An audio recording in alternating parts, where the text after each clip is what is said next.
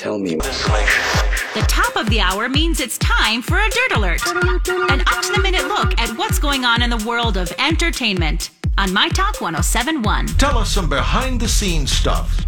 Give us the dirt. Well, Chris Brown has some great news for his fans coming into 2022.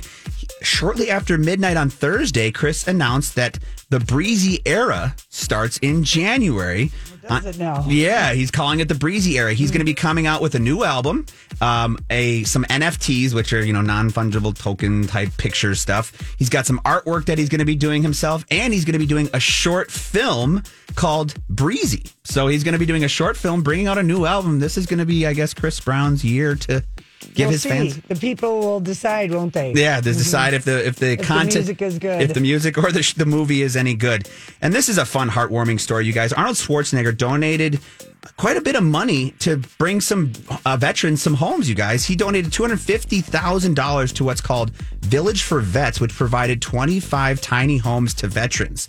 Now, these tiny homes are equipped with a bed, shelving, storage, electric outlets, heat and air conditioning, and a locker door. And these these these tiny Where do homes. they put the tiny homes? So it's a little area in Los Angeles that they have, and they Okay. have right now about four thousand of them in this little. It's called the the Village for Vets. There's four thousand of them currently. He added twenty five. It's about ten thousand of them, or ten thousand dollars Wow. per.